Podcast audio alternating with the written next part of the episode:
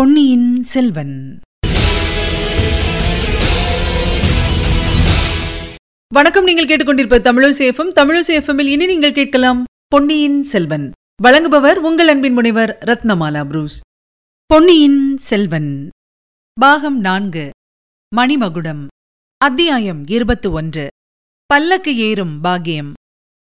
அந்த ஆண்டில் வழக்கமாக மாரிக்காலம் ஆரம்பிக்க வேண்டிய காலத்தில் ஆரம்பிக்கவில்லை. இரண்டு தடவை மழை தொடங்குவது போல் தொடங்கி சட்டென்று நின்றுவிட்டது. காவேரி ஆற்றிலும் அதன் கிளை நதிகளிலும் தண்ணீர் பிரவாகம் வரவர குறைந்து வந்தது. புது நடவு நட்ட வயல்களுக்கு தண்ணீர் வரத்து இல்லாமல் பயிர்கள் வாடத் தொடங்கின.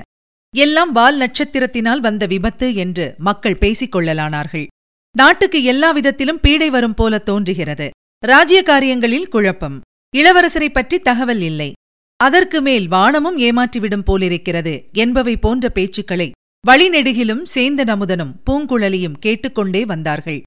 மழை பெய்யாமலிருந்தது அவர்களுடைய பிரயாணத்துக்கு என்னமோ சௌகரியமாகத்தான் இருந்தது. அன்று காலையிலிருந்தே வெயில் சுளீர் என்று அடித்தது. பிற்பகலில் தாங்க முடியாத புழுக்கமாயிருந்தது. ராஜபாட்டையில் மரங்களின் குளிர்ந்த நிழலில் சென்றபோதே அவர்களுக்கு வியர்த்து கொட்டியது.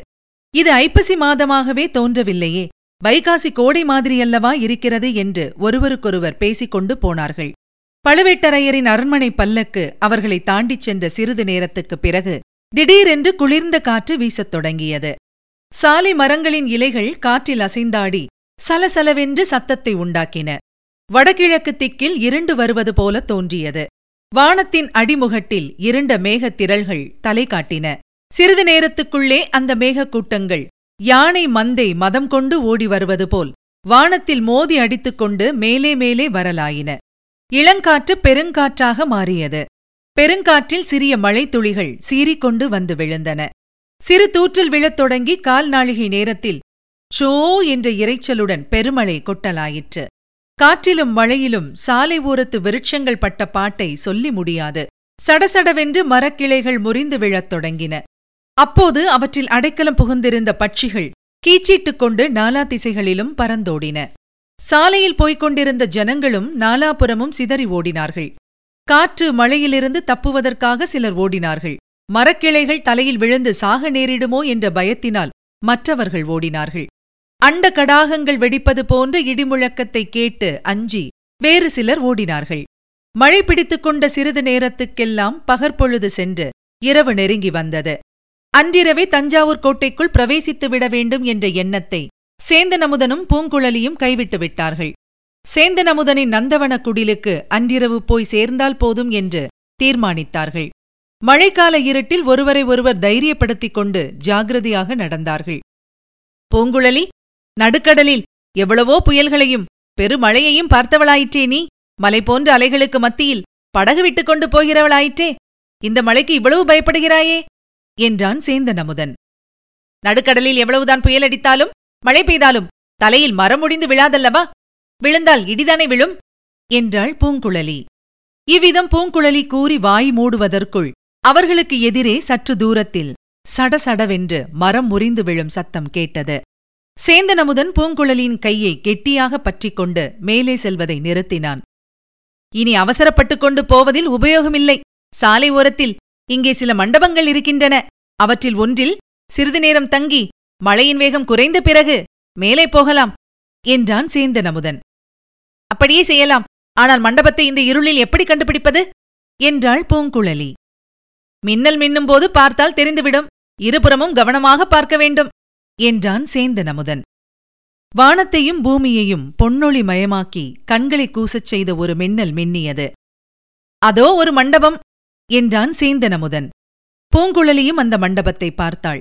அதே மின்னல் வெளிச்சத்தில் அவர்களுக்கு முன்னால் சற்று தூரத்தில் ஒரு பெரிய மரம் விழுந்து கிடப்பதையும் பார்த்தாள். விழுந்த மரத்தினடியில் சிலர் சிக்கிக் கொண்டிருப்பது போல தோன்றியது. அமுதா விழுந்து கிடந்த மரத்தை பார்த்தாயா? அதனடியில் என்றாள். ஆமாம் பார்த்தேன். அந்த கதி நமக்கும் ஏற்பட்டுவிடப் போகிறது. சீக்கிரம் மண்டபத்துக்குப் போய் சேரலாம். என்று கூறிவிட்டு அமுதன் பூங்குழலியின் கையை பிடித்து இழுத்து கொண்டு மண்டபம் இருந்த திசையை குறிவைத்து விரைந்து சென்றான். இருவரும் மண்டபத்தை அடைந்தார்கள். சொட்ட நனைந்திருந்த துணிகளிலிருந்து தண்ணீரை பிழிந்தார்கள். துணியை பிழிந்த பிறகு பூங்குழலி தன் நீண்ட கூந்தலையும் பிழிந்தாள். பிழிந்த ஜலம் மண்டபத்தின் தரையில் விழுந்து சிறு கால்வாய்களாக ஓடியது. அடடா! மண்டபத்தை ஈரமாக்கி விட்டோமே என்றாள் பூங்குழலி. மண்டபத்துக்கு அதனால் தீங்கு ஒன்றுமில்லை. ஜலதோஷம் காய்ச்சல் வந்துவிடாது நீ இப்படி சொட்ட நனைந்து விட்டாயே! என்றான் சேந்தன் அமுதன் நான் கடலிலேயே பிறந்து வளர்ந்தவள். எனக்கு இன்னொரு பெயர் சமுத்திரகுமாரி. என்னை மழைத்தண்ணீர் ஒன்றும் செய்துவிடாது என்றாள் பூங்குழலி. அவளுடைய உள்ளம் அப்போது தஞ்சாவூர் கோட்டைக்கு அருகிலிருந்த சாலை ஓர மண்டபத்திலிருந்து நாகைப்பட்டினத்து சூடாமணி விகாரத்துக்கு பாய்ந்து சென்றது. சமுத்திரகுமாரி என்று அவளை முதன் முதலாக அழைத்தவர் அந்த சூடாமணி விகாரத்தில் அல்லவா இருந்தார்? பூங்குழலி என்னுடைய நந்தவனமும் குடிசையும் சிறிது தூரத்திலேதான் இருக்கிறது. மழை விட்டதும் அங்கே போய்விடலாம். என் தாயார் உன்னை சரியாக கவனித்துக் கொள்ளுவாள் என்று அமுதன் கூறிய வார்த்தைகள் பூங்குழலியின் காதில் அரைகுறையாக விழுந்தன. மறுபடியும் பழிச்சென்று கண்ணை பறித்தது ஒரு மின்னல். அதன் ஒளியில் அவர்கள் முன்னம் அரைகுறையாக பார்த்த காட்சி நன்றாகத் தெரிந்தது. இருவரும் திடுக்கிட்டுப் போனார்கள். சாலையில் ஏறக்குறைய அந்த மண்டபத்துக்கு எதிரே ஒரு பெரிய ஆலமரம் வேரோடு பறிக்கப்பட்டு விழுந்து கிடந்தது. விசாலமாக படர்ந்திருந்த அதன் கிளைகளும் விழுதுகளும் தாறுமாறாக முறிந்தும் சிதைந்தும் கிடந்தன. அவற்றுக்கடியில் இரண்டு குதிரைகளும் ஐந்தாறு மனிதர்களும் அகப்பட்டுக் கொண்டிருந்தார்கள். அப்படி அகப்பட்டுக் கொண்டிருந்தவர்களை விடுதலை செய்து காப்பாற்றுவதற்காக வேறு சிலர் முயன்று கொண்டிருப்பது தெரிந்தது. அவசரம் அவசரமாக அவர்கள் முறிந்து கிடந்த கிளைகளை அப்புறப்படுத்திக் கொண்டிருந்தார்கள். ஐயோ அப்பா இங்கே அங்கே சீக்கிரம் என்பவை போன்ற குரல்கள் மழை சப்தத்தினிடையே மலினமாக கேட்டன. இவற்றையெல்லாம் விட அதிகமாக சேந்தனமுதன் பூங்குழலியின் கவனத்தை வேறொன்று கவர்ந்தது. விழுந்து கிடந்த மரத்துக்கு சற்று தூரத்தில் ஒரு பல்லக்கு தரையில் வைக்கப்பட்டிருந்தது. அதன் அருகில் இரண்டு ஆட்கள் மட்டும் நின்றார்கள். மற்றவர்கள் விழுந்த மரத்தினடியில் அகப்பட்டுக் கொண்டவர்களை காப்பாற்றுவதில் முனைந்திருந்தார்கள் போலும். அமுதா பல்லக்கி பார்த்தாயா? என்று கேட்டாள் பூங்குழலி. பார்த்தேன். பழுவூர் இளையராணியின் பல்லக்கு போல் இருந்தது. விழுந்த மரம் அந்த பல்லக்கின் மேலே விழுந்திருக்க கூடாதா? கடவுளே ஏன் அப்படி சொல்கிறாய்? பழுவூர் ராணியை பார்த்து அவள் மூலமாக ஏதோ காரியத்தை சாதிக்கப் போகிறதாக சொன்னாயே. ஆமாம் இருந்தாலும் அந்த பழுவூர் இளையராணியை எனக்கு அவ்வளவாக பிடிக்கவில்லை. பிடிக்காவிட்டால் அவள் பேரில் மரம் முறிந்து விழ வேண்டுமா என்ன? சாதாரணப்பட்டவர்களின் தலையிலேதான் மரம் விழ வேண்டுமா? ராணிகளின் தலையிலே விழக்கூடாதா? அது போனால் போகட்டும். இப்போது நாம் பல்லக்கின் அருகில் சென்று பழுவூர் ராணியை பார்த்து பேசலாமா? கோட்டைக்குள் போவதற்கு அவளுடைய உதவியை கேட்கலாமா? அழகுதான். ராணியை பேட்டி காண்பதற்கு நல்ல சமயம் நல்ல இடம். பல்லக்கின் கிட்ட போனால் மழைக்கால இருட்டில் திருட வருகிறோம் என்றெண்ணி நம்மை அடித்துப் போட்டாலும் போடுவார்கள். ராணியை நான் பார்த்துவிட்டால் அப்புறம் காரியம் எளிதாகிவிடும். அது எப்படி? என் அண்ணியின் பெயரை சொல்வேன் அல்லது மந்திரவாதி ரவிதாசன் அனுப்பினான் என்பேன். நல்ல யோசனைதான். ஆனால் ராணியின் அருகில் நெருங்க முடிந்தால் அல்லவோ? அதோ பார் பூங்குழலி. மீண்டும் ஒரு மின்னல் மின்னியது. அதன் வெளிச்சத்தில் இரண்டு பேர் பல்லக்கை தூக்குவது தெரிந்தது. ஆஹா கிளம்பி விட்டார்களா இல்லை இல்லை. மண்டபத்தை நோக்கி அல்லவா பல்லக்கு வருவது போல காண்கிறது? ஆம். சிறிது நேரத்தில் பல்லக்கு மண்டபத்தின் முகப்புக்கு வந்து சேர்ந்தது. பல்லக்கை சுமந்து வந்தவர்கள் அதை இறக்கி வைத்தார்கள். பழுவூர் இளையராணி நம்மை தேடிக் கொண்டல்லவா வருகிறாள்? என்றாள் பூங்குழலி.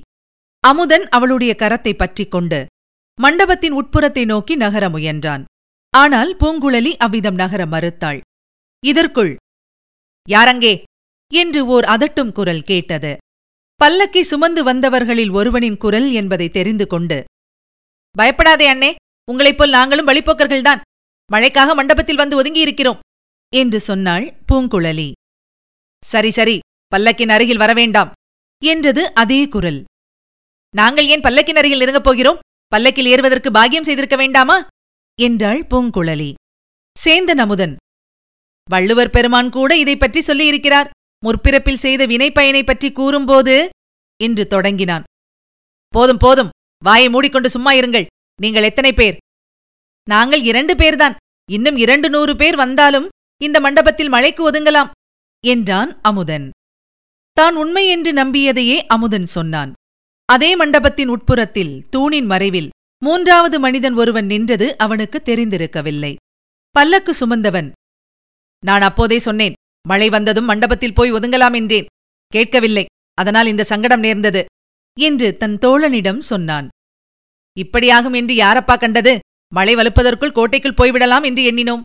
இந்த மட்டும் பல்லக்கின் மேல் மரம் விழாமல் போச்சே என்றான் அவன் தோழன். இச்சமயம் இன்னொரு பிரகாசமான மின்னல் மின்னியது. சேந்தன் அமுதன் பூங்குழலி இருவர்களுடைய கண்களும் கவனமும் பல்லக்கின் பேரிலேயே இருந்தது. ஆகையால் அந்த மின்னல் வெளிச்சத்தில் பல்லக்கின் திரையை விலக்கிக் கொண்டு ஒரு பெண்மணி தாங்கள் நின்ற திசையை உற்று நோக்கிக் கொண்டிருந்ததை அவர்கள் பார்த்தார்கள். அப்படி நோக்கிய பெண்மணியின் முகம் அவர்களை பார்த்து இன்னார் என்று தெரிந்து கொண்டு புன்னகை புரிந்ததையும் கவனித்தார்கள். மறுவினாடி மண்டபத்திலும் வெளியிலும் இருள் சூழ்ந்தது. மிக மெல்லிய குரலில் பூங்குழலி அமுதா பார்த்தாயா? என்றாள். ஆம் பார்த்தேன். பல்லக்கில் இருந்தது யார்? பழுவூர் இளையராணிதானே உனக்கு என்ன தோன்றியது? பழுவூர் ராணியைப் போலத்தான் இருந்தது. ஆனால் கொஞ்சம் சந்தேகமாக இருந்தது. சந்தேகமில்லை. நிச்சயம்தான். எது நிச்சயம்? பழுவூர் ராணி அல்ல. பித்து பிடித்த என் அத்தை ராணிதான் பல்லக்கில் இருக்கிறாள். ஷ்! இறைந்து பேசாதே. இறைந்து பேசாவிட்டால் காரியம் நடப்பது எப்படி? என்ன காரியம்? எதற்காக இத்தனை தூரம் வந்தோமோ அந்த காரியம்தான். அத்தையை கண்டுபிடித்து விட்டோம். அவளை விடுவித்து அழைத்துப் போக வேண்டாமா? இப்போது அது முடியாத காரியம் பூங்குழலி. பல்லக்கு எங்கே போய் சேர்கிறது என்று பார்த்துக் கொள்வோம். பிறகு யோசித்து விடுதலை செய்வதற்கு வழி தேடலாம். தும்பை விட்டுவிட்டு வாலை பிடிக்க வேண்டும் என்கிறாயே? அதெல்லாம் முடியாது. இப்போது அத்தையை விடுதலை செய்தாக வேண்டும். உனக்கு பயம் இருந்தால் நீ சும்மா இரு. விடுதலையாவதற்கு உன் அத்தை சம்மதிக்க வேண்டாமா? பல்லக்கில் ஏறி ஜாம் ஜாம் என்று போய்க் கொண்டிருக்கிறாள். எங்கே போகிறாள்? எதற்காக? யார் அவளை பிடித்து வர செய்தது என்றெல்லாம் தெரிந்து கொள்ள வேண்டாமா? பாதாள சிறைக்கு கொண்டு போகிறார்களோ என்னமோ? அப்புறம் நம்மால் என்ன செய்ய முடியும்? ஏன் முடியாது? பாதாள சிறையில் நானே இருந்து வெளிவந்தவன்தான் அரண்மனைகளில் எனக்கும் கொஞ்சம் செல்வாக்கு உண்டு. உன் அத்தையை எப்படியாவது நான் விடுதலை செய்கிறேன். இப்போது நீ சும்மா இரு. பூங்குழலியும் அச்சமயம் பொறுமையுடன் சும்மா இருக்கத்தான் வேண்டும் என்று தீர்மானித்தாள். அப்போது அவர்கள் சிறிதும் எதிர்பாராத காரியம் ஒன்று நிகழ்ந்தது. மூடு பல்லக்கின் விலகிய திரை இன்னும் நன்றாய் விலகுவது போல் இருந்தது. அதன் உள்ளிருந்து ஓர் உருவம் வெளியே வந்தது. சத்தம் சிறிதுமின்றி பூனை நடப்பது போல் நடந்தது. அடுத்த வினாடி அவர்கள் அருகில் வந்துவிட்டது. இவ்வளவும் நல்ல இருட்டில் நடந்தபடியால் மண்டபத்தின் அடிப்படிகளில் நின்ற காவலர்கள் கண்ணில் படவில்லை. பல்லக்கிலிருந்து வெளிவந்தவள் ஊமை ராணிதான் என்பதை பூங்குழலி அந்த இருளிலும் நன்றாய் தெரிந்து கொண்டு விட்டாள். ஊமை ராணி அந்த இரண்டு பேரின் கைகளையும் பிடித்து இழுத்துக்கொண்டு அம்மண்டபத்தின் பின்பகுதிக்கு விரைந்து சென்றாள். பூங்குழலியை தழுவிக்கொண்டு உச்சி முகந்து அவளை பார்த்ததில் தன் மகிழ்ச்சியை தெரிவித்தாள். பின்னர் அத்தைக்கும் மருமகளுக்கும் சமிக்ஞை பாஷையில் சிறிது நேரம் சம்பாஷணை நடந்தது. அந்த காரிருளில் அவர்கள் ஒருவருக்கொருவர் எப்படித்தான் பேசிக் கொண்டார்களோ ஒருவர் கருத்தை ஒருவர் எவ்வாறுதான் தெரிந்து கொண்டார்களோ அது நம்மால் விளங்கச் சொல்ல முடியாத காரியம். பூங்குழலி சேந்தன் அமுதனிடம் அத்தை சொல்லுவது உனக்கு தெரிந்ததா? என்னை பல்லக்கில் ஏறிக்கொண்டு போக சொல்கிறாள். அவளை உன் வீட்டுக்கு அழைத்துப் போக சொல்லுகிறாள். என்றாள். உன் சம்மதம் என்ன பூங்குழலி? என்று அமுதன் கேட்டான். அத்தை சொல்லுகிறபடி செய்யப் போகிறேன். ஆளை பிடித்துக் கொண்டு வர சொன்னவர்கள் இன்னார் என்று தெரிந்து கொள்வதற்கு சரியான உபாயம் அல்லவா? யோசித்து சொல்லு பூங்குழலி. உபாயம் சரிதான். அதில் என்ன அபாயம் இருக்குமோ? அமுதா நீ கவலைப்படாதே. அத்தை சொன்னபடி செய்வதினால் எனக்கு ஓர் அபாயமும் ஏற்படாது. அப்படி ஏற்படுவதாயிருந்தால் என் இடுப்பில் இந்த கத்தி இருக்கவே இருக்கிறது என்று சொன்னாள் பூங்குழலி. அத்தையை மறுபடி ஒருமுறை தழுவிக் கொண்டு விட்டு பூங்குழலி அவளைப் போலவே சத்தம் செய்யாமல் நடந்து சென்று பல்லக்கில் புகுந்து திரையையும் விட்டுக் கொண்டாள். இதுவரை நீங்கள் கேட்டது பொன்னியின் செல்வன். வழங்கியவர் உங்கள் அன்பின் முனைவர் ரத்னமாலா புரூஸ். மீண்டும் அடுத்த அத்தியாயத்தில் சந்திக்கலாம். இணைந்திருங்கள் மகிழ்ந்திருங்கள்.